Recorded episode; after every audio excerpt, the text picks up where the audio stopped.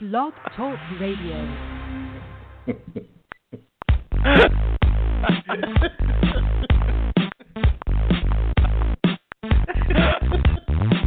it's the Gridiron Stud Show and the promo that's got the flow. Football knowledge from toe to toe with Amo, Calomino, and the other host you already know, Chad Wilson, brings you the show.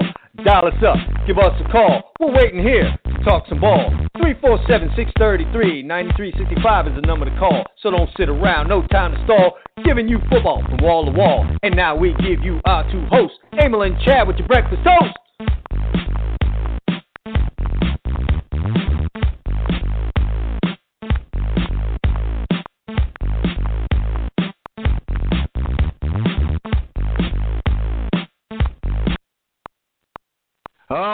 It's a Monday. It's the Gridiron Stud Show. Emil and I are crying laughing, but we really can't share with you why. So we'll just move it happily along. It was an interesting NFL Sunday. There was no college football, so it was half a boring weekend. But the NFL made up for it with some excitement, Emil. Some pretty good games and some stuff that went down yesterday. Agree or no? Excellent games. There was good games Yeah, yesterday throughout the day. all the way around. Uh, and he's saying this even though his Cowboys lost. I feel like Emil, uh, a little bit of pressure was taken off of you there. Yeah, what's your thoughts? Well, we, we we have a lot of them that are ready to jump. You know, they're going to break their their ankles off the bandwagon. But I've said all along, listen, as a fan, would I prefer they have beat the Giants? Of course. I mean, I'm a fan. When I'm watching the game, I'm not I'm not saying, geez, let's lose and get the pressure off us. But when you look big picture, this is the NFL. You're probably not going to win 18 straight games, which is what the Cowboys would have had to do to win a Super Bowl if if everybody thought they were going to win every week. They would that means they would lost the first game of the year, ripped off 15 in a row, won three in a row in the, in the playoffs and Super Bowl, and they win the championship. Probably not happening in the NFL. And I'm with you. I think at some point getting that loss helps re- refocus the team. Um, we can get into the game, I guess, maybe when we get into that segment, talk a little bit more about what you saw, what I saw, things I think that are certainly correctable. But hey, listen, put it in perspective. 2007, the Giants won the Super Bowl. Cowboys beat them twice in the regular season. 1996, Yeah, Cowboys won a Super it should Bowl. Come together again, Emil, uh, which could be likely in a playoff scenario. Sure. Uh, going to be hard, I think, for the Giants to beat the Cowboys for a third time in this season. Uh, so there's the silver Well, that's what happened to Dallas Cowboys. in 2007 when they played. I mean, Dallas Dallas uh, played. They beat them twice. They lost in the the playoffs, and and and frankly, that year the Cowboys probably had the better team. This year, I think overall Dallas has the better team, but they lost twice. I mean. It, it happens in '95, '96 when they won their last Super Bowl. The Cowboys lost two games that season to the five and 11 Washington Redskins. It's the NFL again. You got to look at the whole body of work. Well, Emil, I told you uh, about three or four weeks ago the big tough. Um, you know the the the thing the Cowboys had to get through with this whole Tony Romo thing was these two games that they just went through: the Minnesota Vikings Mhm. and the New York Giants. Felt like they would lose either both or one of these games, and lo and behold, they played. They played. They, pl- if I could say this, they played well enough to lose against Minnesota, and they happened to get the victory. And then they lost Sure. last night against the New York Giants. And so I'm on talk radio this morning, and I hear it. Uh, they're going to need Tony Romo. I think even you said this. Uh, Tony Romo is going to be needed at some point in the playoffs. I guess that really just boils down to watching Dak in that final series where they needed to get down the field and into into uh, you know at least field goal range, and it just didn't look Tony Romo esque. It looked he looked like a rookie. Um, you know, just keep the ball moving. I always remember this quote from from Brett Favre uh, when talking about those situations, which he was very, very good in. It was just get first downs, just keep the ball moving. And it's not a whole thing of looking for that big play down the field or that. Just get the ball out of your hand into someone's hands because there's a lot of space in a two-minute drill because the defense is looser. Just get the ball into someone's hands and just let something happen. And Dak seemed to be looking for um, either that receiver that's supposed to be open in this play that's called, or he, he looked a little too methodical in that situation. can I make a couple observations after having the the evening to ponder, you know, my knee jerk, which I had last night? L- let me Mhm. let me backtrack what I'm saying. in retrospect, you know, I did what most fans did, but since I'm on the air and I got time to to, to vent a little to you, I, I I don't think they're going to go to Romo for a lot of reasons. Um, first of all, let's consider the fact that even with a mediocre game versus the Vikings and what we would say was a bad game last night, the guy's still 11 and 2. He's still sitting there with you know the third best quarterback rating in the in the league, right? He's got the second best, you know, that QBR stat on ESPN. So even with those games, there's nothing to indicate that that you know overall the guy hasn't been excellent. And and like I said to you a couple shows ago, when you really sit back and you breathe and you think about it, we haven't seen Romo play championship caliber football for since January 2015. That's almost 2 years now. I told you last year in the 4 games he played, he threw 5 touchdowns and 7 picks. So he may have already begun that downhill descent last year. We just didn't know it because he didn't play enough.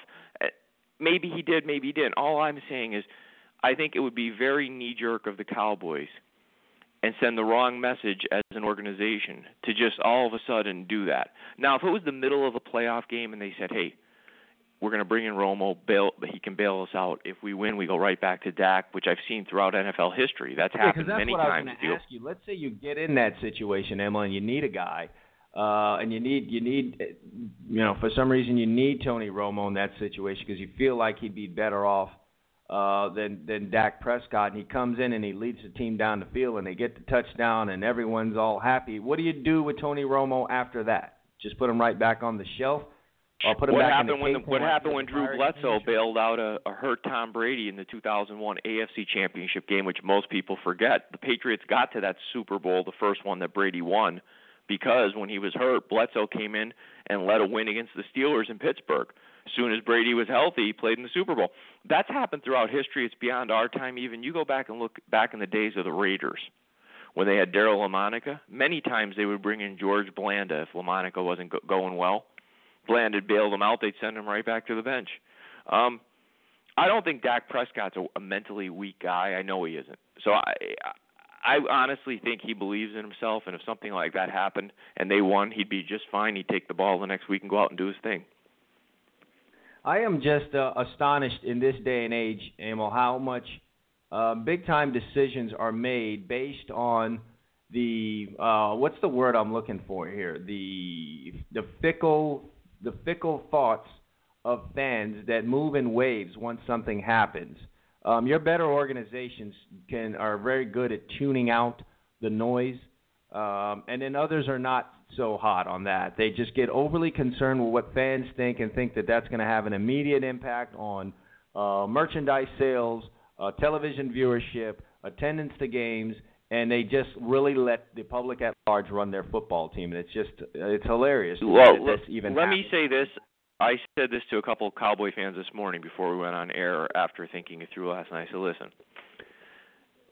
if you're a great team, if you want to be a great team, and we've talked about this in other shows, I think the most important thing is your identity. You got to know what you are, and when when things go poorly, like last night, you have adversity, which in an NFL season, you're not going to be Alabama most likely. You're going to have some adversity in a long 16 game season that will tell you if you should be champions or not.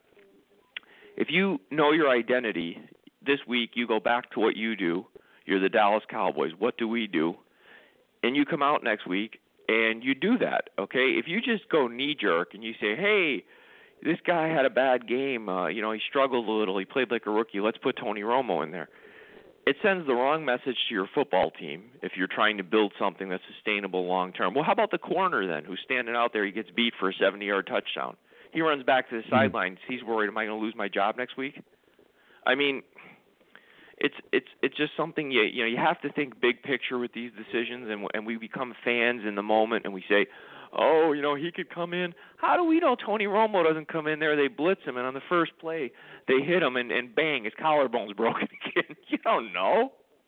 I mean, yeah, I, I, I mean, no, no one, no one wants to see that. Uh, but you know, there's a, there's some tough times coming ahead here for the Cowboys. I mean, the next game, the Tampa Bay Buccaneers. And if you looked at this game four or five weeks ago on the schedule, like, okay, whatever, just another game on the schedule to breeze through that. But given the way Tampa Bay's been playing lately, not so much. And what can ill afford to happen here for the Cowboys is another slip up, another bad performance by the offense, and God forbid a loss, because then you know then the noise gets big. Yeah, but you want to know something? My take on this game. This isn't me being a fan, honestly. I, I think I think Garrett is is underrated. I think he's done an excellent job this year. Uh, I wouldn't want to beat Tampa Bay next week. I, I think they'll play very well. I do. Yeah. Well, uh, I, I mean, we can only hope. It's. They, I mean, they don't have much experience playing off of a loss, so uh, it'll be interesting to see how they go about handling that. But um, yeah, it's been two tough well, games let me for the say, Cowboys. Let me ask you this: you did you watch the whole game last night? Did you get a chance to sit down and watch a good chunk of it at a least? A good part of it. Yeah, a good part of it. The the two takeaways I have for, from them on the positive side, the Dallas defense the last two three weeks has started to really round into form.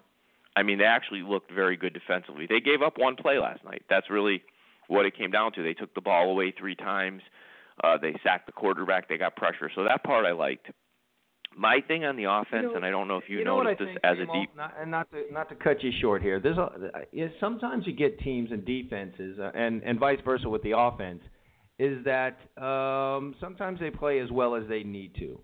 And when the Cowboys were flying along and moving the ball down the field and kind of, I don't want to say scoring at will, but scoring um, yeah. when they needed to, then it seems the defense was a little bit more lax. And now that things are getting tighter, it seems the Dallas Cowboys – defense realizes, okay, things are tighter here. We need to we need to tighten up a little bit, and that's what we're seeing. So it's and and that's you know, a good thing. But let let me say this to you, and you're a defensive guy. I wanted to see if you notice this.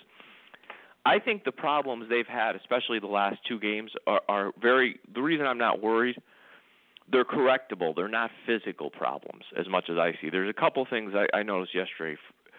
Linehan got in a very predictable pattern with his play calling last night, almost like a pitcher who throws a fastball on the first strike and then the second pitch is always a slider. By the third inning, a good hitter on, on the 0-1 pitch is eliminating the fastball and sitting on the slider.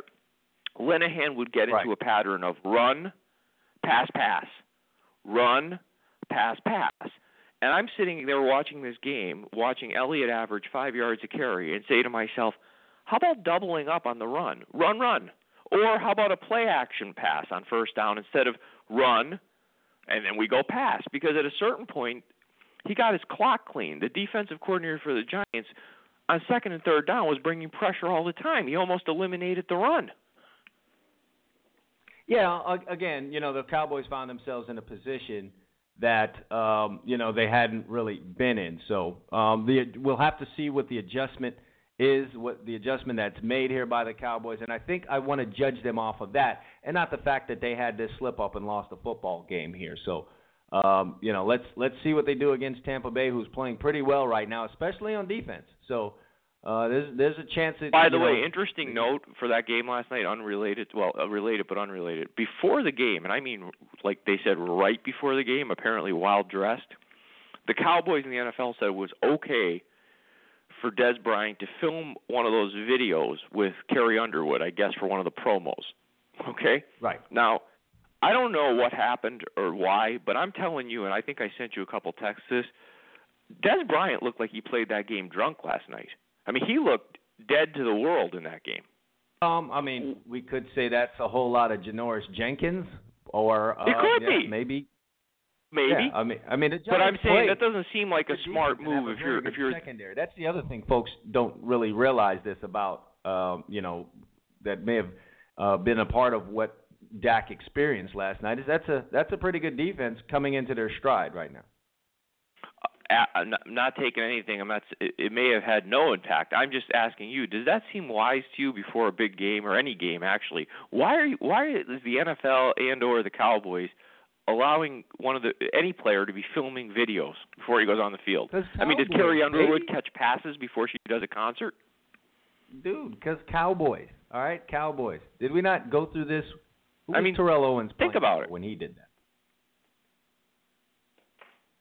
What what what squad was he playing for? Refresh my memory. When he filmed the uh, the locker room scene All right, I think I'm having some technical difficulties again with my man Emil here, but uh, nevertheless, which is uh, it's started to become par for the course with Blog Talk Radio. Again, uh, I might need to move this show to another platform because Blog Talk Radio has been uh, as bad as could be over the last two weeks. All right, this seems like a really good time for us to take our first break. When we get back, we'll be talking some more NFL and college football here on the Gridiron Stud Show. Stay with us.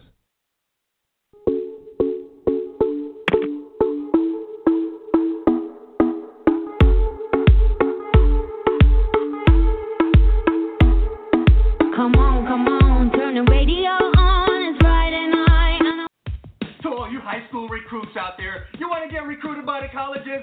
Step up and visit gridironstuds.com today. We got college coaches visiting. We've got people visiting. We've got fans visiting. If you want to be seen, get your video up there right now. It's easy. Create a profile. Takes two minutes. Stop playing games. Get off of Facebook. Take control of your future. GridironStuds.com is where you need to be today. Visit now, set your profile up, and let yourself be seen.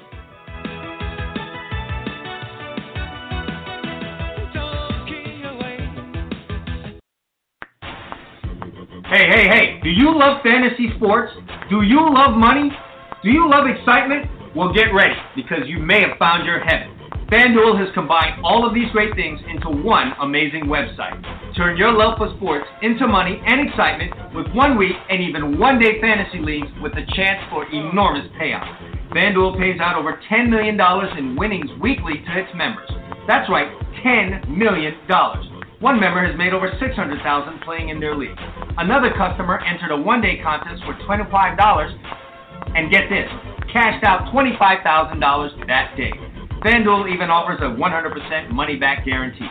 Sign up now and join a league. If you don't absolutely love it, they'll give you your money back.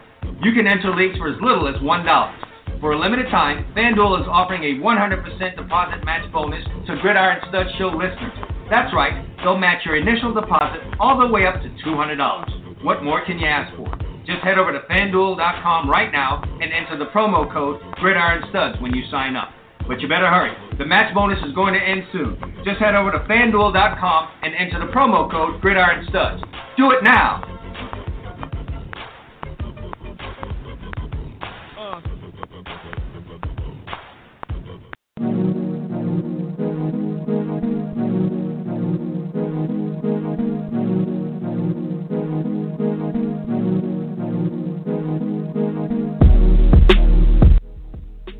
Ten seventeen, we're back here on the Gridiron Stud Show, Monday edition, weekend wrap. Chad Wilson, Emil Calomino. Emil, I just posted this up on my Facebook page. Did you happen to see the cheap shot taken by Titans wide receiver Harry Douglas? Uh, you'd have on- to be on- if you're an NFL fan. You'd have to have been in a cave yesterday to not have seen that. Yeah, that's uh, that's you know, there's just no place in the game for that. I don't understand why you would even do that. Um, what's the what's the status on Chris Harris? What's the latest on that? Uh, I I don't know. I I mean I I don't know what what his status is as far as the injury or if he's injured or what um or what's going on with the whole deal. But I could tell you one thing: that guy, I don't know. The punishment will get handed down. I guess what Tuesday.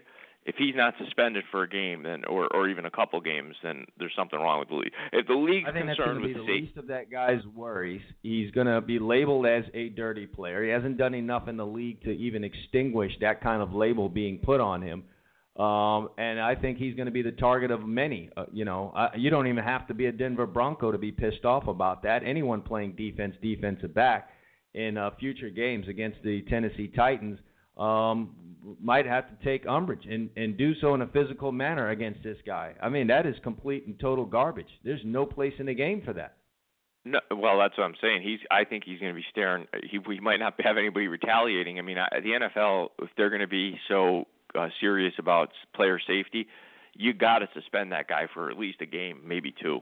You got to. Yeah, if I'm a player on his team, I got to go to this guy after the game and ask him, "What the hell are you doing? What what were you thinking about when you did that?" That's just ridiculous. Well, I mean, I know that the first reaction, but I mean, honestly, I'm wondering why the Titans were were fighting last night. I mean, if if if they went after the guy, I would have been like, "Hey, you're on your own now. That's garbage. Good luck." Yeah, it's a tough one to do. I mean, because it's it's your teammate, still your teammate. Um, and I guess you support him at that moment, then and there. But then you get in that locker room later, you pull this guy aside and say, I, I, there's just no place in our game for that. I don't care how much you dislike a guy on the other side of the field, and that's probably it looks like something where there may have been some jawing back and forth or some rough stuff in between plays, and uh, Harry Douglas wanted to strike back. That's not the way that you do it. I would much I would much prefer that you see something go down like what happened between Andre Johnson and uh, I forget the I forget the cornerback's name for um, for the for the Titans at the time that that he you know they ended up ripping each other's Yeah. helmets off. I'd much rather see that than what what that was there. Well, sure. That's just that's just a total cheap shot. Again, this is very much. I always use the analogies. It's it, when you have a baseball pitcher that throws at guys intentionally. Everybody thinks that that's team approved. A lot of times, that guy's own teammates will pull him aside and say, "Listen, man, every time you do that, we either a end up in the center of the field in a brawl, or b I end up taking one in the ribs because you don't get to bat." or Right, or you're not in the game anymore. So if you do that again, I'm going to come over to your locker and and hit hit your knee with this bat, and then you know that ends that.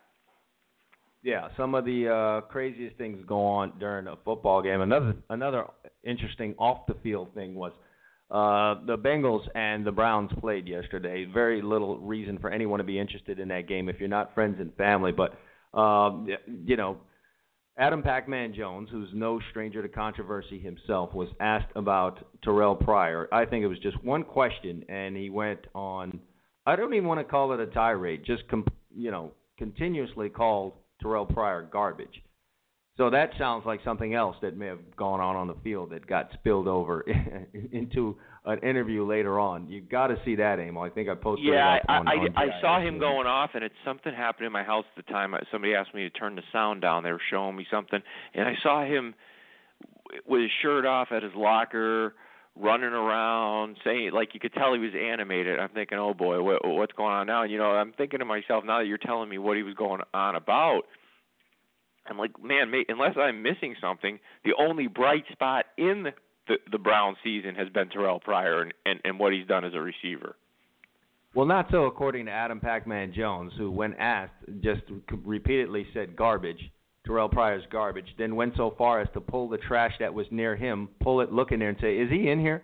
Because he's garbage. Oh man. uh, and then repeated Wow. several more times that he's garbage. So, um, Bengals looking for uh, a little bit of drama and intrigue in their season because they haven't been able to do it in the wins and losses column. Well, they've got that, uh, and I, I believe the season series is over with the Browns. I could be wrong about that, but if it's not, this, that'll be an interesting little matchup. I mean, if you care about Bengals football at all. Uh, that could be a little bit of fun if these two meet again, which they do not. This is the second meeting. Well, the Bengals have their annual brawl game going on next week because I think they play the Steelers, and that's usually one that produces at least you know a few personal fouls and and what what what not. So they'll they'll probably be in a a crappy mood. I mean, you know, they're not going to make the playoffs for the first time in five or six years. So yeah, we we'll, we'll stay tuned next week when they play the Steelers. That yeah, should so be is pretty there interesting. even enough? Is there even enough um, tension there between these two teams with the Bengals being out to even have something like this happen? Because I think that's kind of what spearheaded uh, what's been going on between these two teams the last couple of years. Both of them were playoff bound or fighting for playoff position. No such thing this year. I, think they have a couple guys on each team that don't really, really genuinely don't like one another.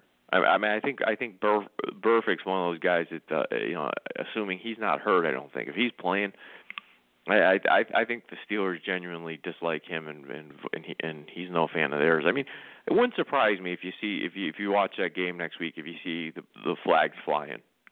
Just just my guess. I don't know. Yeah, well, and I a lot of that would have to be started by the Bengals because there's you know like nothing else for them to do this season. Let's talk about some of these games.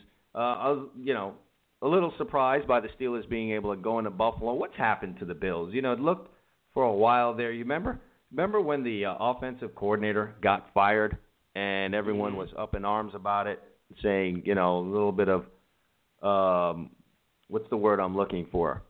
Um, there's a little bit of nepotism, so to speak, Oh, yeah, within yeah, the yeah. Bills organization. And uh, they promptly went out and won four games in a row. And since then, Abel, they're two and five. So in the long term, it looks like maybe that was the wrong decision to make because they've been bad defensively in several of those 28, 41, 31, 38, 27 uh, points, uh, what's been given up in those five losses, and then another loss at home. And the Bills have pretty pretty much played themselves out of position here. Well, here's a couple things in that game that kind of are going to get glossed over as people look at the result if they didn't watch the game. First of all, uh, you know, and great game by him, but you have to wonder an NFL team. Le'Veon Bell carries the ball 38 times for 236 yards yesterday. You know, he's a hell of a back, but when an NFL team gets gouged for over 200 yards, you, you got to wonder what their, you know, what their want to was yesterday because the Bills, don't forget, lead the NFL or them and Dallas are one and two somewhere in rushing. So this is a team that practices against the run, allowed 236 yards to a back, and also glossed over in that game yesterday was a 37 quarterback rating for Ben Roethlisberger as he uh, threw three interceptions yesterday in that game. I think no one touchdown. thing led to another there, Emil. I mean, it, you know, it just wasn't happening for Ben there yesterday. It, it, you know, if you saw the game, the driving snowstorm, so just maybe the conditions weren't there for him. And kudos to Pittsburgh to realize it and like, hey, listen, this guy's our guy. He's our franchise quarterback, face of the franchise, but he's not on today. Let's let's go a different direction. And they did. 38 carries for Le- Le'Veon Bell, and he pretty much put the team on his back yesterday. Yes, he did, and that's you know that that's the kind of stuff I'm talking about in general with being able to adjust in game. You know, that's that's a great in game adjustment the Steelers made to look at that game and say, listen, you know, we keep throwing this ball around here, we might come out of here with an L because Ben's throwing it to the wrong guys. And like you said, they You know they have a? Um, it, what's funny here is the Steelers had a little four-game losing streak here in the season, and they found themselves at three and five. It was a whole lot of Mike Tomlin talk and hate, and uh, is he the guy? And he's overrated, and he gets a pass, and this, that, and the other. I haven't heard any of that recently as they've gone on this four-game win streak. Have you heard any of that at all? Well, you know, winning is the what is it? The, the, the all of a great elixir. You know, winning winning makes everybody shut up and everybody gets smarter when they win. And it, it's it's a case in point. Like I keep saying, as fans, you've you've the NFL is different than watching your your favorite college team where you can only lose a game or two if you want to win a championship. The NFL is a big long season. You've got to try to keep your eye on the the, the big picture and refrain from over analyzing the week to week stuff like we do. We like to talk about it. That's fun. But you can't change the coach based on uh, another case in point. Mike Tomlin, he was going to get fired, and so was um, McCarthy in Green Bay. The guy's been there since 2006, won a ton of games. All of a sudden, he became an idiot, and we'll get to that game. But now he's a genius again. Yeah, um, it's and it just goes back to what I was saying in our opening about how you know fans are they change with the wind, and some organizations um, respond to that, and um, you end up messing yourself up. You can't let the fans run your organization. First of all, uh, as this should be so obvious, they're not qualified. That's number one. Number two, they're emotional beings, um, and from one week to the next, you're the greatest and you're the worst. And I just hate when I see organizations overreact to what fans have to say, especially in social media. I mean, that's an instant reaction to what's going on out there. I mean, they'll tell you uh, Tom Brady sucks on any given Sunday if he goes out there and throws three interceptions. So you just really can't We- react to that kind of stuff. Well, and the other thing is, I like to say, to, you know, you've heard me say this a bit. You have to remember the other guys get paid too. This is professional f- football we're watching. I mean, both teams have lots of good players. I mean, like other than the Browns, there's probably you know a five-player difference between the best teams in the league and some of the worst, where you could say, you know, they have four or five difference makers that the other teams don't have. Um, it's it's not a case. There are no Kansases. There are no whatever Vanderbilts in your conference. I mean, you you got to go out there every week. You can lose to any team any given Sunday, and that's why it's important to try to take a breath when you're going to overreact and let it sit for a couple hours or for a day because you, you it'll get clearer to you. Yeah, uh, the other thing I want to talk about, and we're going we're to talk about several of these football games, is we you know we touched on it because of the dirty play in that game. But the Titans have gone out and won again, and it's a it's another loss for the Broncos, Emil. And you and I weren't very high on the Broncos coming into this season. um, even though they were the defending Super Bowl champs. And um, they've been wishy-washy here, and they're looking like a team that's not going to make the playoffs this year, as I think you and I both predicted. Well, um, you know, John Q. fan uh, cues up this box score, and he says, "Hey, the Broncos had 348 yards, the Titans had 253." Here's the problem. I go, I scroll right down, and I go turnovers. Broncos two, Titans none. Rushing yards. Broncos nine attempts, 18 yards. Titans 42 attempts, 180 yards. I don't need to see the score. I could take a pretty good guess who won that game. Yeah, Not hard. Um, yeah, it it it really isn't, and uh, I don't know what's going on with the Broncos there. I do want to say hats off to the Tennessee Titans, uh, fighting and, and and scratching here and looking like a solid football team. I don't know um, if they will make the playoffs, but either way, uh, barring a complete collapse here in these last three games, they're going to have a season that they could build on and be kind of proud of. Agree or disagree on that? Totally. And how about you know? I mean, let's let's give a pat on the back to one of my former players that I used to like and still like him as a guy, DeMarco Murray. What a bounce back year! I mean, guy has uh, 1,135 yards rushing for them, uh, nine touchdowns, getting four and a half yards a carry. A big reason for the success they've had. I mean, people focus on Mariota, but the Tennessee Titans, I think, are building that team the right way. They have a very two good young studs on the offensive line, that Conklin, and I think it's Lewan from uh, Michigan. They they run the ball. They're physical. I I like what the Titans are doing right now. Yeah, huge win yesterday uh, for the for the Tennessee uh, for the uh, Houston Texans going to Indianapolis and getting a win. Huge win there because things are going to be really tight in that division, and basically the only way you're getting into the playoffs out of that AFC South is you're going to have to win it. And it was uh, it was huge to go to Indianapolis and beat back the Colts there uh, and stay on pace with Tennessee for the the lead in that division. Yeah, I mean it was a big win for them. Um, that division, like you said, I mean it's it, it's not the greatest football per se, but it's going to be interesting because as these games start winding down, even if you know it's not great football overall, these games are going to be highly con- you know contested. I mean there is no path to the playoffs for any of those teams other than winning the division which makes it kind of interesting as we get down to these final weeks. It really does. And also, speaking of interesting, is the Miami Dolphins had a big win and a big loss yesterday. Uh, they went out, beat the Arizona Cardinals at home in a driving rainstorm, very South Florida weather, but in the process may have lost Ryan Tannehill for the rest of the season. And now the uh, season for the Dolphins is going to be put in the hands of Matt Moore, and where things were starting to look a little bright because I looked down at the schedule and said, hey, they can probably get a win against the Jets here. The Bills, as we talked about, not doing all that well, so that's two victories there. And then depending on what's going on with New England, um, they've got they'll be playing for the playoffs in that last week of the season. But now with Tannehill on the shelf, and it sounds funny saying this because um, you and I and others, many others, have been critical of Tannehill. Truth of the matter is, they don't have much behind him anyway. So I don't know where the Dolphins go from here. No, I mean they're going to catch a little. Well, I, I thought they were going to catch a little break, but the Jets yesterday showed that they haven't totally packed it in because they were out in San Francisco, fell behind 17-3, worked their way back into a tie, and won the game in overtime. It tells me the Jets are still playing at least, um, and they I guess they're playing the uh, second-year guy at quarterback, so he's going to want to show something. So that game, instead of becoming you know a gimme with, with the backup quarterback becomes a, a difficult road game.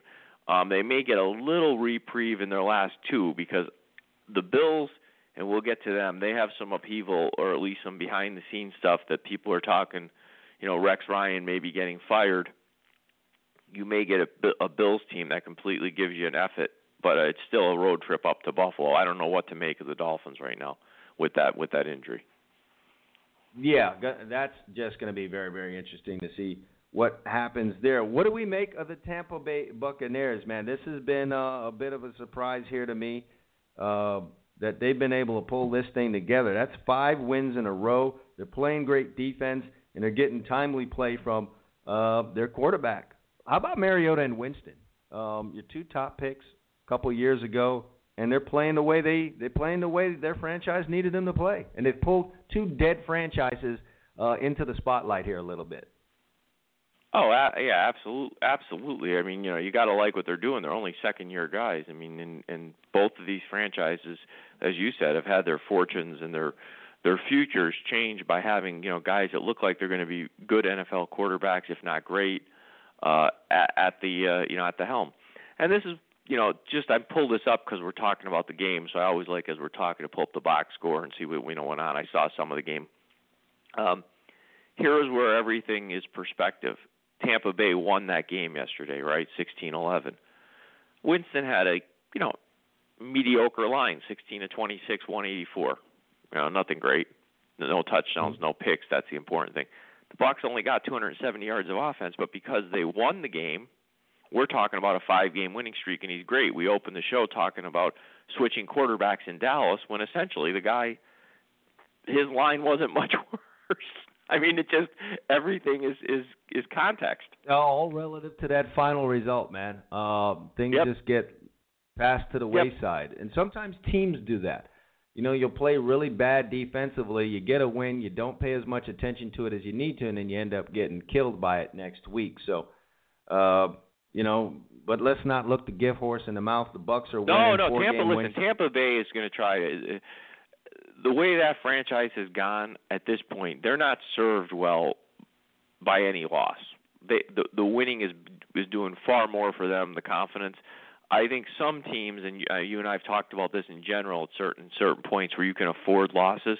I think some teams are better off at certain points, like because the things you talk about, what you just said, winning while it's great, it builds your confidence it can also mask things and make guys get complacent. And every once in a while, that strategic loss placed anywhere could be NBA. I don't care what sport you're watching. The, the loss you can afford to take is sometimes not that bad of a thing for a team. Yeah, uh, no, no, no doubt about that. So let's let's talk about this thing. Uh, the Seattle Seahawks went out, rolled the Carolina Panthers on national television. You and I have been watching the NFL and just football in general for years, so we know this. That uh, that team becomes uh, a, a, really in a lot of danger of falling on their face the next week. But we start to think that a team and a franchise like the Seattle Seahawks is immune to that. Uh, not the case yesterday. They go out and get completely slapped around by the Green Bay Packers. They were never in this football game anymore. No, and I, you know, again, I don't want to overreact to one game. I mean, Green Bay, no matter what people want to believe, especially this time of year, is a difficult place to play. Um, you're going to go there.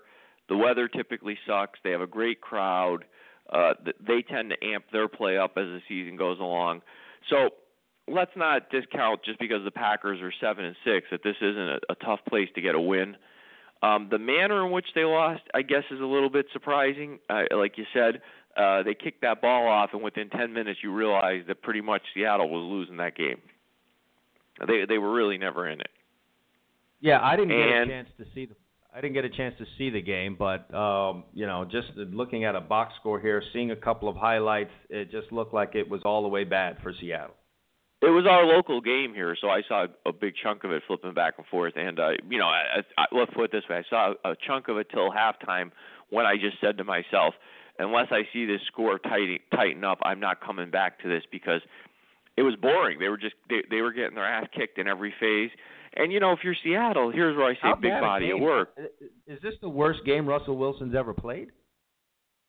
Uh, if, it's not, it, I I can't think of any off the top of my head. He was he was bad yesterday. They turned it over six times. Um, last three games, you look at Seattle, they have a loss at Tampa, the aforementioned Buccaneers that you just mentioned on a five-game winning streak, where they scored five points in the loss.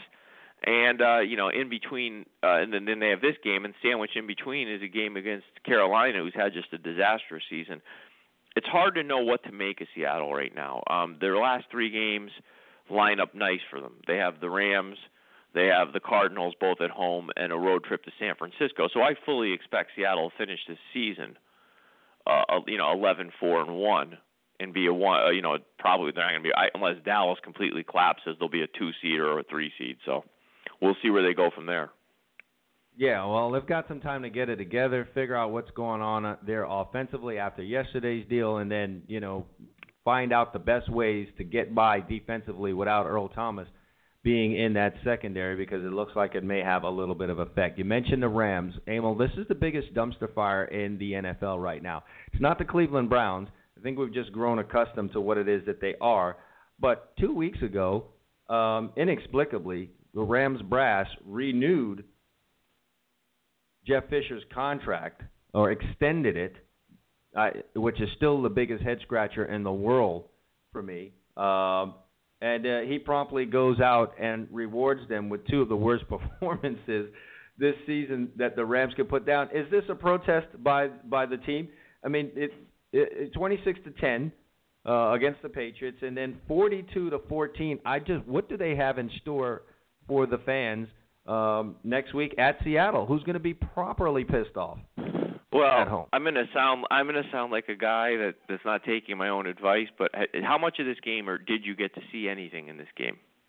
Why would I watch? Did you it? see highlights? I had limited access yesterday because of some things Okay. I needed to do, and this was just let, not let one me, of the let games. nut that I this out for you. Jared Goff, and I'm not going by results. I'm going by just what I see, how mannerisms and stuff. I'm scared this guy is going to be a total bust. I'm well, that seemed well- to be the case when he was sitting on his rear end for most of the season. And you're saying now that he's in there actually playing, it is confirms why he was indeed sitting. Well, if you remember our draft show last year, I said to you my concern with taking Goff that high. I mean, I, I always felt like if he was in a draft that was was deep with quarterbacks, he may have been somebody you take in the second round based on just the way he spins the football. But I watched him in the Pac-12, and a lot of the numbers that he would run up would be when they were playing the bottom feeders in the conference. You go back and look at Goff against the Stanfords and Oregons, and even USC, who wasn't great at the time. They were still on probation. I could remember games that they picked him off two or three times. I mean, it just. I sat there and I just I thought teams last year in that draft reached real bad in that first round, specifically with the two guys taken. And I'm not poo-pooing Wentz completely, but there's things you're seeing with him now with his delivery and things like that that are You know, concerning. there's some that make this argument where okay, it's you know the value of a player just really boils down to the need of the team. And it was obvious that the Rams needed a quarterback. Uh, it was obvious that the Eagles needed a quarterback, and maybe um, in general, the value of a Carson Wentz and a Jared Goff was not a number one or number two pick. Maybe somewhere quite a bit lower than that, into the 20s somewhere. But nevertheless, these two teams had tremendous need, so these two players, in effect, had tremendous value. What What are your thoughts on that? Should Should the Rams uh, and the Eagles taking a pass and say, well, let's wait and see what comes down the pike, and we'll just continue to struggle with what we have at quarterback? Or I mean, what were their options? I've always disagreed with that because I think you know when you take a player, you know, in the first round, especially in the first half of the first round, he's got to become a Pro Bowl player. In other words, the top 15 picks, you're not looking for guys who are good. You can get good in a lot of rounds. Top 15 picks are picks you don't want to be making very often because that means you suck. So the top 15 picks, you should be getting Pro Bowlers. You know, did anyone need a quarterback more a, a couple of years ago than the Oakland Raiders? Yet they they they went by their board. They saw a guy that they thought could be something in Derek Carr. They got him. I believe it was the second. It might have been. I think it was the second, not the third round. They didn't reach. They didn't go and you know Reggie McKenzie is finally showing some competence there in the Raiders front office. He stuck with his board, took the right players in the right slots, and they've got themselves at worst an above average NFL quarterback, and at best a guy who's going to be a star for a decade. Yeah. Um, well, no doubt about that. I, I, what I think I'm seeing here, Emil, is um, a rebellion by by the the players of the Rams. I don't think they're on board with a Jeff Fisher because when you're sitting here looking at it, when was that extension announced? Before the Saints game, was it not? My, well, I think my, my my brother was out That in a sports bar yesterday on business. Yeah, I, I, I mean they've they've been horrendous. This has been their worst stretch since that. Uh, I mean they were fighting in games and losing by small margins, but since that extension has been announced, they've just got, been on the all the way awful on all sides of the you- ball. I'll tell you a funny story. My brother's on 10, business. 42, 14. my brother's on business out in L.A. Right. So he's sitting in a sports bar yesterday, and uh, a Rams fan. He isn't even talking to the guy sitting next to him. Something happens. I guess the score goes to 21 or 28 nothing. He turns to my brother and says, sim- similar to what I posted last week. Honestly, he says, does Jeff Fisher have pictures of the owner beep beep beep a cow or something like that? I mean, really, uh, uh, how could you think anything other than that? Who? No one deserved less an extension on their contract than this guy in all of the NFL. I mean, the Browns coach Hue Jackson just got there, so okay, but this guy did not deserve an extension, and he got it. You know, Colin Cowherd's explanation on this is um, the Rams brass is showing. Uh, they're making a display for future Ram coaches by saying we will give you an opportunity. In effect, though, I think they're kind of trashing up this organization that's in Los Angeles and needs eyeballs and viewers and a fan base, and they're kind of extinguishing that rather early in their existence back in LA right now. Let me see. Let me ask you this: Do you think, and I'm being serious here, do you think in the NFL offices, while they can never tell a franchise how to run it, do you think there's some hand wringing among among executives because? you need LA to be successful again. I mean, you moved a team back there, you made this big deal. The city did just fine without NFL football for 22 years, and I'm telling you, if the Rams go out and become a dumpster fire similar to what the Cleveland Browns are, there'll be 50,000 people. That that stadium will look empty when they're in the Coliseum. There'll be 40 or 50,000 people next year. Oh yeah, and we all know what that looks like. So, um yeah, there must be some hand wringing. But they're also talking about the Chargers coming to LA also. They're, that, that sounds like a real legit thing that could happen. Well, why don't we move 12 teams to LA? I'm sure one of them will be good. One of them. Uh one of them will be good. Uh it, it better happen, but geez. Uh the Chargers this right here just looks looks really really bad. And the Chargers It aren't looks- doing that hot either. so No, well, let's find a team exactly. That That's my point. I mean, LA. No, I think I think they better be real careful. Again, you and I've talked about this, and I don't know. You know, m- maybe we're both missing something, but to me, this isn't that hard to see the problem. Again, just like we've talked about with Miami, and LA is Miami on steroids because there's nine million people and a lot of things to do in LA, and a lot of beach and mountains and whatever. It, it you got to be you got to be a pretty decent team if you want to have a pro football team in LA because I go back to you've got a city that has two major US universities, top 25 US News and World Report schools with big time football programs in USC and UCLA, meaning they have tons of alumni in that area who spend their Saturday afternoons in the Coliseum or at the Rose Bowl watching their school play that they went to they're not going to go watch a second football game on Sunday unless there's a good reason for it. They're just not. Listen, uh, L.A. like Miami only has time to support a winner, and if you're out there with BS and your head coach is telling the uh, biggest big time player uh, ever in the franchise, don't come to the stadium, stay away, and then you're out there losing by three, four, five touchdowns. Uh, they're going to forget that you're there really, really fast, and uh, it looks like that's where the the Rams are headed. All right, two more things here. There's a game tonight. It's the Ravens. It's the Patriots. Neither one of us picked this as our picks this week. But what are your thoughts on this? New England's a six-point favorite, and I bounce back and forth with this. Both of these teams are coming off a pretty easy win, so I don't know if there'll be a mental letdown by anyone here. Emil, I've just been on this kick for the last month. I don't know that the Patriots are that good. And right now, you're giving them six points against a Ravens team that is both a winning team and a team trying to get themselves into the playoffs. I think we're looking at a closer game than than six points to uh, here tonight. Uh, yeah, on the surface, I think so too. I I mean, I think the Gronkowski being out really helps the Ravens when they game plan in these matchups, and they have a defense that even with Gronkowski they could give you problems. And now you're removing him from the equation. I, I, it's a hard. It, this is a hard game to read. It really is. I mean, you know, uh, the, I'm always hesitant to back the Ravens right now because they're just not a consistent offensive football team. I know that you know, I know, and I know they. I'm well aware of what they did last week against the Dolphins, but that is more an anomaly this year than than what's been the the norm for them. So I would probably lean Ravens, but but you know, swallow hard as I'm doing it. I just have this score of 24-21 in my head. Uh, it's just kind of what I see playing out here. We'll see how much of a Nostradamus I am uh, when this game is actually played out tonight. But that's just a score that I have. Uh, don't ask me who I think the winner is in that. Just 24-21 is the number in my head. All right, we made some picks this weekend. We were pretty good at it. Let's talk about it. Uh, it started off on Thursday night, both of us on Kansas City, um, and that ended up being the right side of this game to be on. The Chiefs making big moves in the AFC West.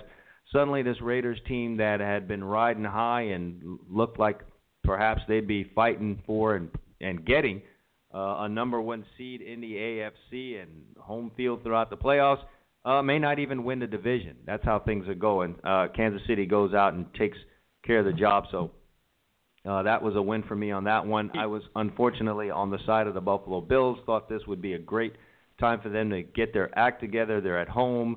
Uh, it's you know the weather might be inclement, even though you know the Steelers are from weather like that. Also, I just thought this was a good opportunity for the Bills to come back and fight.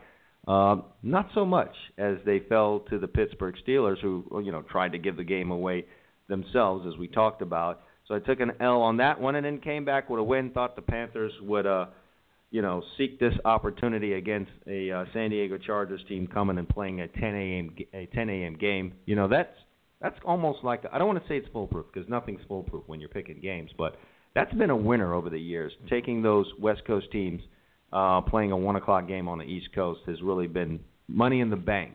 Uh, unless you get a really, really great West Coast team, and no one out west say the uh, Oakland Raiders is is uh, playing good ball right now. So went against. Well, this was more a play against the Chargers than it was on the Carolina Yeah. Panthers. Ended up getting a victory there. So uh, two and one. I think that evens me up in in the NFL this year, if I'm not mistaken, Mister. Twenty, twenty, and two. You got right back to 500 this week with a, a two and one week, 20, and uh, you know I. I I put up another two and one week myself. I started with that Kansas City pick on uh, Thursday, and here's what's funny about this, and, and this will leave some fans head scratching till Friday.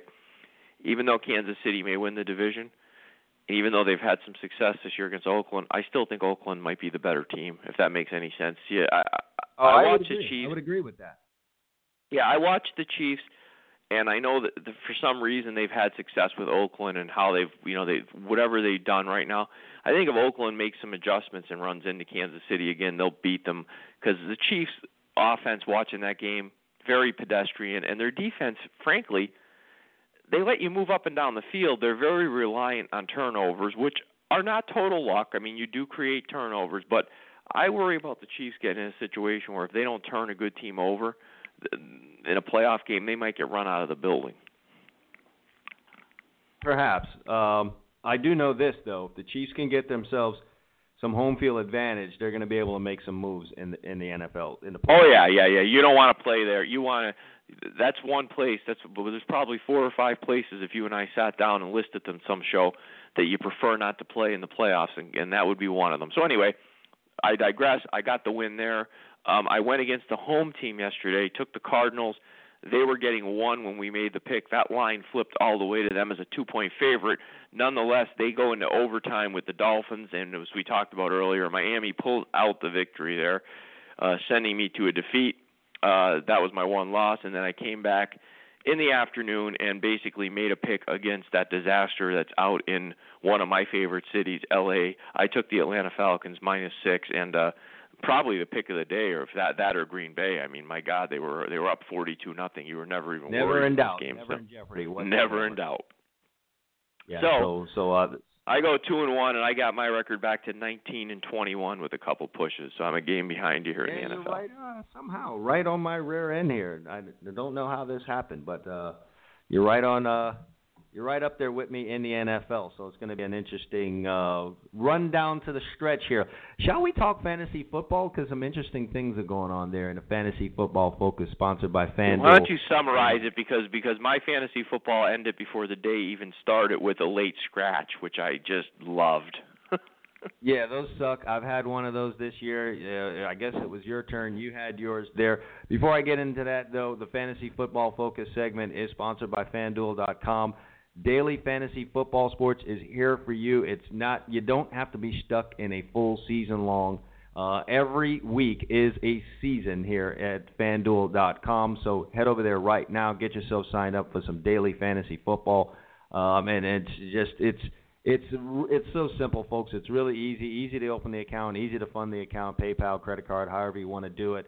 And uh, you can join games for as low as one dollar and come out with several thousand dollars as a winner. So use all of that football knowledge that you have and uh, put it to use with daily fantasy football sports at FanDuel.com. Go there right now, open an account, and put in the promo code Gridiron Studs and get yourself a nice bonus to get started.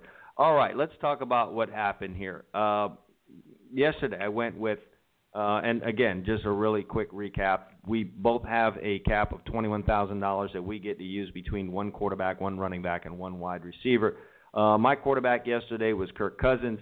Uh, in the early going, I was a little nervous about what was going on there in Philadelphia, but I figured if they fell behind some, um, then you know Mr. Cousins would have to sling the ball around a little bit, which he ended up doing. Not a lights out day, but a good enough day to pull in 17 points, um, which is a decent going um, for your quarterback in this.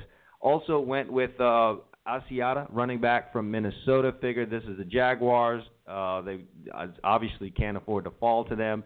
You don't want to put everything on Sam Bradford's shoulders, and so there'd have to be some running of the ball. My only fear was that, you know, I pick Asiata and then everything is Jerick McKinnon in the game. But fortunately, they split things up uh, between these guys, so I was able to pull out 10 points with this thing. So um, that was a good get for me. And then the biggest get of them all, and it, my logic in this was, and I'm a little proud of myself here, was T.Y. Hilton's a pretty damn good wide receiver. In their first game against the Texans, he was uh, held down and checked three catches. And you got to think when the uh, Colts were game planning for this game, um, and they realized that you know things didn't go exactly the way that they wanted in that contest, they'd have to. How are they going to fix that? And you got to get the ball to T.Y. Hilton, which they did uh, over 100 yards receiving and a touchdown, 22 points there. So I ended up with 49.1 points on the day. Do you want to go through yours, Emil?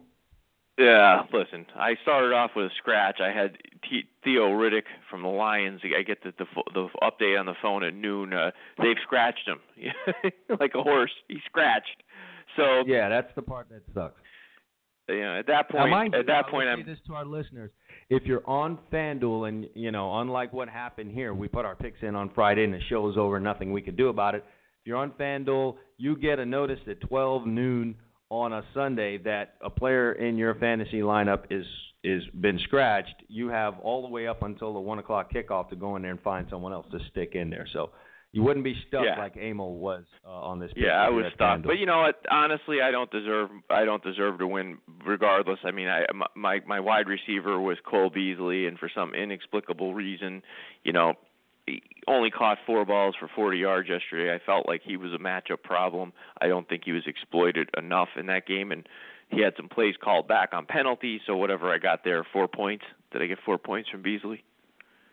Uh, you got yourself six point one points from Mr. Beasley. Okay. And you know what? And then the I- in the and my quarter- like they were going to get things cranked up with him. Did you not? Did you not get that feeling like, hey, they're going to him? Maybe he'll get something going.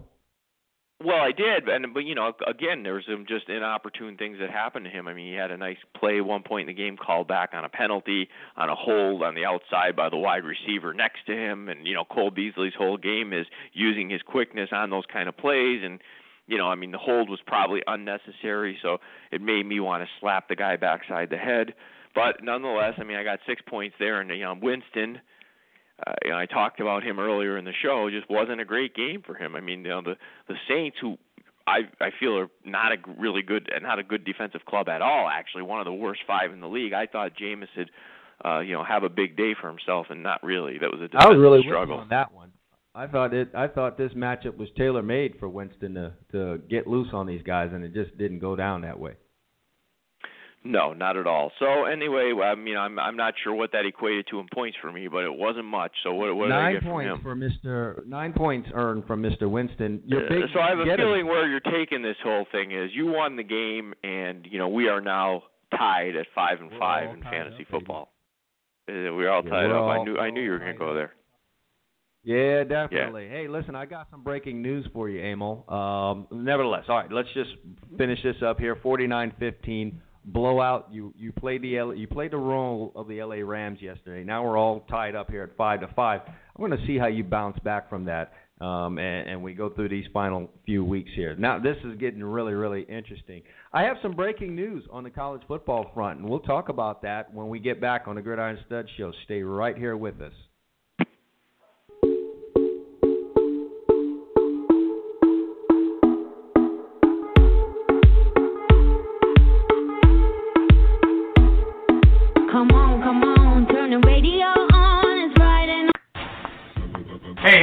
Do you love fantasy sports? Do you love money?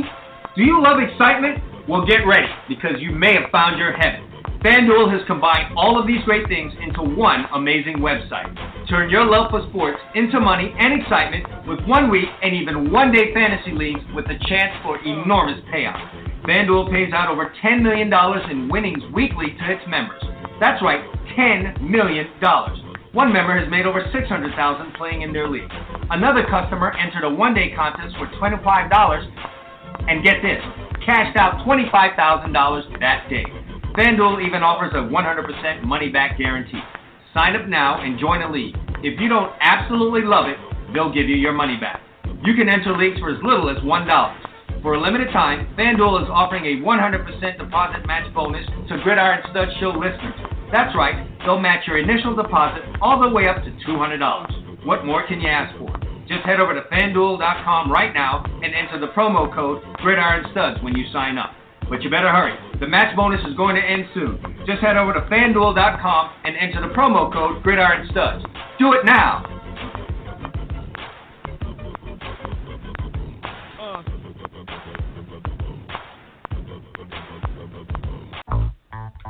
You want the truth? Well, here it is. Speed kills, and in no other sport is that true than in football. Speed gets you to the end zone.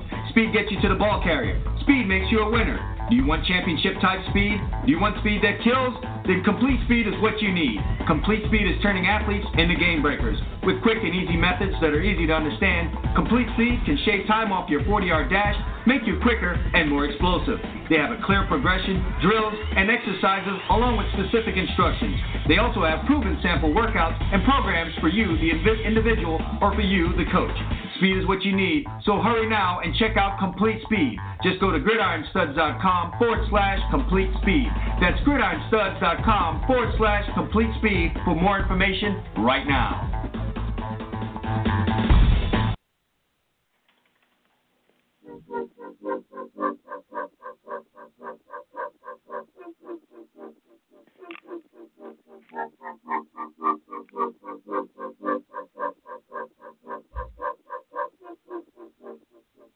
What the hell that be? Oh. I was good on my own, that's the way it was. That's the way it was. You was good on the low for a faded. On some faded love. What the f you complaining for? All right, we're back here on the Gridiron Stud Show. Emil, I told you going to the break we'd have some breaking news in the college football front. Uh, and it is this your boy that used to coach over there at USC and the Oakland Raiders that we spoke about today is now the new head coach at FAU. You know who I'm talking about? Mr. Lane Kiffin? None other than Lane Kiffin. And you know, and it was my plan today to talk about another interesting hire that happened here in the state of Florida a couple of days ago, and that was Charlie Strong being hired at USF. And no quicker than I can get around to talking about that, Lane Kiffin gets hired at FAU. Very interesting times here in the state of Florida. Yeah, FA, well, I mean, hey, best of luck to him, right? Here's what gets me though. All right, here's the fan talk. Here's the fan logic. Here's how fans think, and it's so faulty. Uh, it started with Charlie Strong getting hired, and uh, you start hearing this. Hey, you know, the big three better start wa- better watch out. You know, Florida better look out. Charlie Strong is there at USF, going to be stealing recruits left and right from Florida, from Florida State and Miami. These guys better watch out. Hey, listen, flag on the play. Okay, it's still USF that plays in the AAC. Okay. Uh, Charlie Strong was at Louisville, and what he did very well at Louisville um, was get the disenfranchised player, uh, many of them from the state of Florida, that were not even recruited by a Florida, a Florida State, or Miami. Brought them on, got them all lathered up, and got them to play really well at Louisville. And he's going to do that and then some at a South Florida. But is he going to redirect uh, a four or five star player on his way to Florida State, Florida, or Miami and land them with any amount of regularity at USF, that's not going to happen. Um, and so there'll be some out on Twitter and in social media trying to push that agenda today now for FAU, and even more uh, than a USF. I can say that's not going to happen. It's still FAU. It's not Florida. It's not Miami. It's not uh, Florida State, folks. Put the liquor down. It doesn't go like Yeah. that, okay? Michigan State's not suffering because PJ Fleck went undefeated at Western Michigan, okay? Uh, Tom Herman was not stealing recruits from Texas A&M and Texas and and those guys out there in the big great state of Texas. That's not how this thing works. No, and you know the other thing you got to remember too is as as well as one of these guys can recruit, you still have those programs that kids grew up watching and dreamed of playing for their whole lives. And no matter how much they like a Charlie Strong, when they have to make a decision, do I want to go play at South Florida or whatever, Florida State? Uh, the decision many times will make it you know make its uh make its own decision for them because they they've watched Florida State and dreamed of playing for them or Florida or Miami. I mean like I've always said to you, and this is why I think sometimes at those type of schools, the recruiting is a little bit overrated. You've got to be a really good recruiter at South Florida, which is why I think Charlie Strong is a good hire. Not so much at other schools. I mean, you could give almost any person that that, that can watch a little film a, a clipboard and a whistle, and they can get some decent players to come to Florida, Florida State, and Miami. That's not the challenge there. The challenge is actually making them better.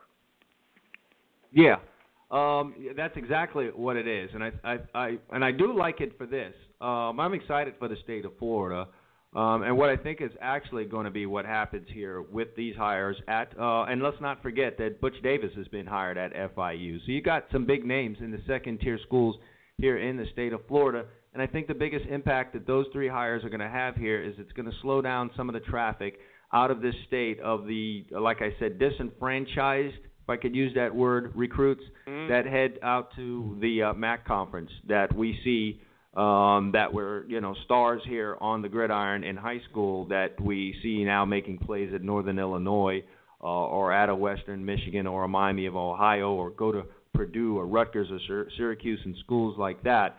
Those are the schools I think that need to be the most um, worried about the three hires that have been made here within the last two weeks in the state of Florida, uh, because a lot of these schools have been able to come down in here and gobble up the talent that's been left at the roadside that are really damn good football players that get lost in in the shuffle of the the big the big names here in the state of Florida. But those schools are the ones that really need to be worried the most. Oh, I agree with you, but I, I mean, I would keep an eye. I said to you when when I saw the hire, I would keep an eye on South Florida in that um, they're a, a large enough school, and you know he's a a, a good enough recruit, recruiter. Where no, do I think he's going to be littering his roster with with five stars? I don't, but I do think he can spot kids that aren't as highly regarded down there that are still really really good players that maybe only get a three star grade and convince them to play like hell. And I think he's back in his own element where he feels comfortable. And I think Charlie Strong is going to be a really good hire for them. It's a good hire and um, a bad hire in this sense. If you're Charlie Strong and you just, for lack of a better term, got embarrassed in your tenure at Texas, and uh, you take this job now at South Florida, if you're successful in doing some of the things that the hopeful Bulls fans of South Florida feel and the brass at South Florida feel he'll be able to accomplish, I think in no time Charlie Strong will be out of South Florida. Uh, it's a pit stop for him, I feel. Um, and if he's able to, you know, make a quick turnaround, and a great thing for Charlie Strong here, and uh, one of the number one reasons that I think Charlie Strong had a probably a talk with somebody, probably Urban Meyer, um, who probably shed some wisdom because I think Urban Meyer's the best job picker in all of college football. Uh, probably told him, hey, listen, this Taggart guy took them to a 10 and 2 record, the first double-digit win season ever in the school's history. There's some talent there. It's a chance for you to get in there. You're a good football coach. Um, take them to the next level, perhaps, and uh, show everyone that that Texas thing was anomaly, and you can get back into a big-time job. Yeah, I mean, he talked he, to he, some. he didn't go take a say but- reclamation project. He didn't go to UTEP. Um, he he went to South Florida that just accomplished some things and has a roster with some talent. No, definitely. And I think I think he picked a good. You know, you always say that's important, picking the right job, and I think in this case he did a, a great job of picking a really good job. Yeah, uh, and that's man, you know, Emil, that's I dare say everything in this in this college football carousel game that's played now. You better get really, really good at picking your job. And don't just take a job because it's been offered to you. Don't just take a job because they're throwing some money at you because, you know, all that money may have to get spread out over, you know, the rest of your career because you could tank it. Um, and so this is an opportunity for Charlie who could have sat, you know, in the wings. I don't think that's the guy. I don't think that that's how that should how that works best. Um, the guys that could sit and wait are the ones who left the job where they did very very well um, and and they could still be highly regarded as they sit and wait. Um, and for Charlie no, he had to take a wait- job and reestablish himself. I mean, you're right. I mean, he couldn't just sit around and and do nothing. No one's going to say, "Well, geez, let's get the ex-Texas coach who got fired after a five and seven season." I mean, he needed to go somewhere and prove that you know he didn't forget how to coach in those few years he was at Texas. I like it because of Yeah. what you said. He's got, he's got the talent coming back. Probably, you know, I don't know their roster upside down and backwards, but I'm going to assume it's not bare. Um, knowing what Taggart did there and, and, where they're at, and he's in a great situation to be successful. I mean, Temple just lost their coach; they're in his division. Um, he's got UCF, Cincinnati, East Carolina, and Connecticut in his division. That's certainly, uh, you know, no murderer's row. And on the other side, Houston just lost their coach. So basically, he's got Navy to deal with. He's got a chance to go right in there and become the big boy in the block in this conference. Yeah, absolutely. So um, a, a good opportunity for uh, for you know Charlie Strong, and we'll just have to see what this is uh, at FAU for Lane Kiffin. I, I I don't know the level of talent that he's going to be dealing with there, or don't know how Lane Kiffin is going to learn from his last stops uh, as a as a coach. Because let's face it, it hasn't been as successful as I think Lane would have wanted it to be. So what lessons is he bringing? Is he going to relinquish the play calling uh, duties to someone else, or is he going to be the guy with with the sheet in his hand, trying to manage an entire team and run an offense? Um, I'm going to have to wait and see on Lane Kiffin, and then also see what he does on the recruiting front. So I'll reserve judgment on that one. I don't want to launch into uh, just yet a talk of uh, the bowl games. Um, we do have our first bowl game uh, coming up.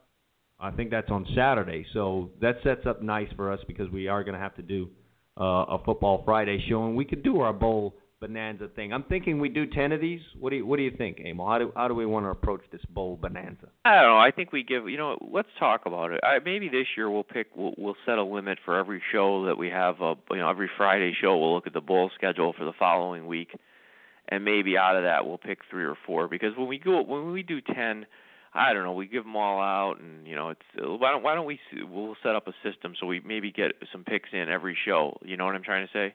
We'll look ahead for what games are ahead of that Maybe- show. Yeah, well, I, you know, I might be down with that because things change too as we move along. So Yeah. let's not lock ourselves into anything. All right, this will require some more talking, um, and uh, we'll kind of lay it all out for you when we get to our Football Friday edition.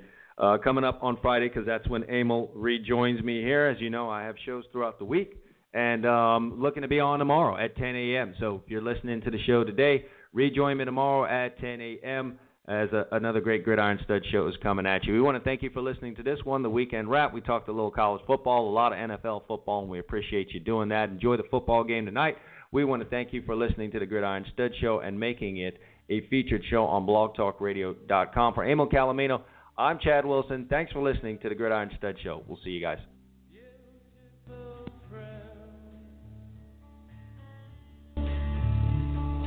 This is the end, my only friend, the end of our elaborate the end of everything.